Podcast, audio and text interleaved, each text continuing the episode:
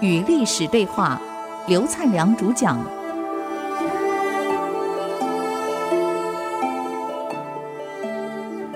这里是 IC 之音竹科广播 FM 九七点五，您所收听的节目是《与历史对话》，我是刘灿良。那么上个礼拜呢，我们谈到这个王莽在酒里面下毒，这个平帝喝了，但当场没有毒死。你毒死就知道你酒有毒了嘛。这个王莽很聪明，所以这个剂量他控制得非常好，让你回家后就病了，这一病就不起了。这跟后来几年后呢，那个胡惟庸在刘伯温的药里面下毒是完全如出一辙。这个刘伯温这个病怎么治治不好？奇怪了，这药明明自己开的，应该会好的，因为刘伯温医术很强，怎么老不好呢？后来实在是没办法好了，就告老回故乡浙江青田，在青田病逝，才知道御医给他开的药里面奉胡惟庸之命，偷偷下了砒霜。这个砒霜是剂量给你控制的刚好，也不会让你死，就让你拖一段时间后慢慢死。说你病当然治不好嘛。那么我估计这平地里面的酒下的药控制的很好，所以回家以后呢就病了。这个王莽还假惺惺的，每天呢给上天祈祷，哎呀，希望我们皇上能够长命百岁呀，为了国家，为了人民，哎呀，希望皇上长命百岁，这么好的皇帝，天天给他祈祷。那你想，皇帝还是他女婿，他女儿嫁给平帝的。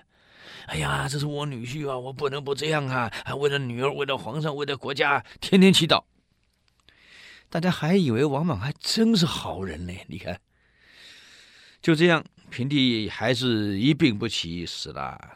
这平帝一死，谁继位？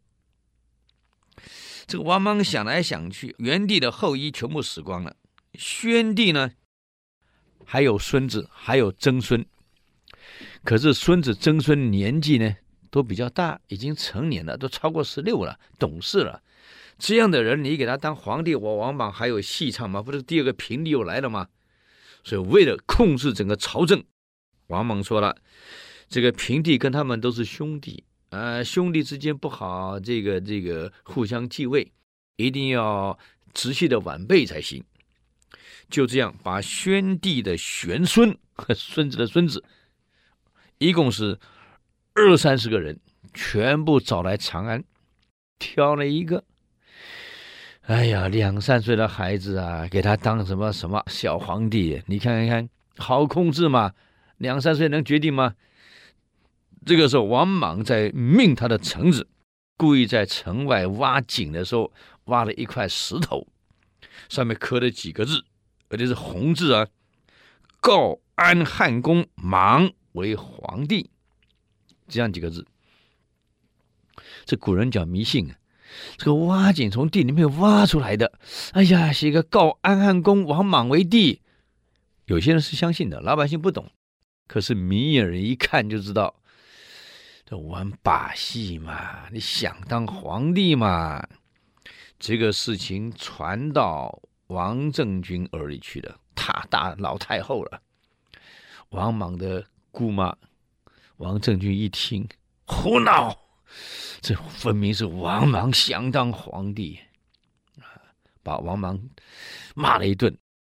太保跟王政君说：“哎呀，老太后啊，事情都已经到这个程度了，我们还控制得了吗？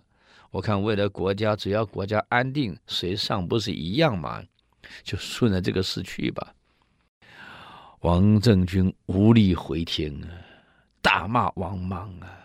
你是我侄子，我提携你，我照顾你，没想到你借这个机会毁了我大汉江山，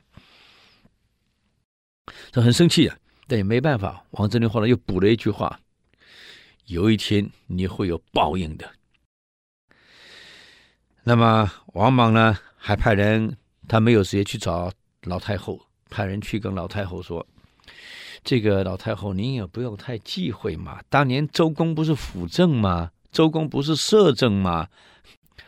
王莽你就给他取个啊，也不叫后来这个多尔衮所谓的摄政王，不取这样子啊，个改个假皇帝也行嘛。其实还还是为了国家嘛，解释了半天，其实解释已经没用了。王政君很清楚，我老太婆已经无能为力了，我还能怎么样？啊，整个朝中文武大权都在你王莽手中，我还能怎么样？所以王政君没有办法，算了算了，照准照准。就这样，王莽变成了假皇帝。这个时候啊，东郡太守叫做卓毅，那我们叫翟毅啊。他的姐这个儿子呢，叫陈丰，这陈丰才十八岁。他跟陈丰密谋，说说了，这个新都王侯王莽设居天子之位，号令天下啊。我感觉他本来就想当皇帝，这是篡位。刘氏宗族里面不是没有成年长的，而故意找个小孩幼儿啊为君。啊，自己当个什么学周公啊，当什么假皇帝，这种蛮人耳目的事，只能欺骗小孩。陈丰啊，我们俩梁家当过宰相，当过大郡的郡守，我们城门的国恩、皇恩，现在正是报恩的时候了。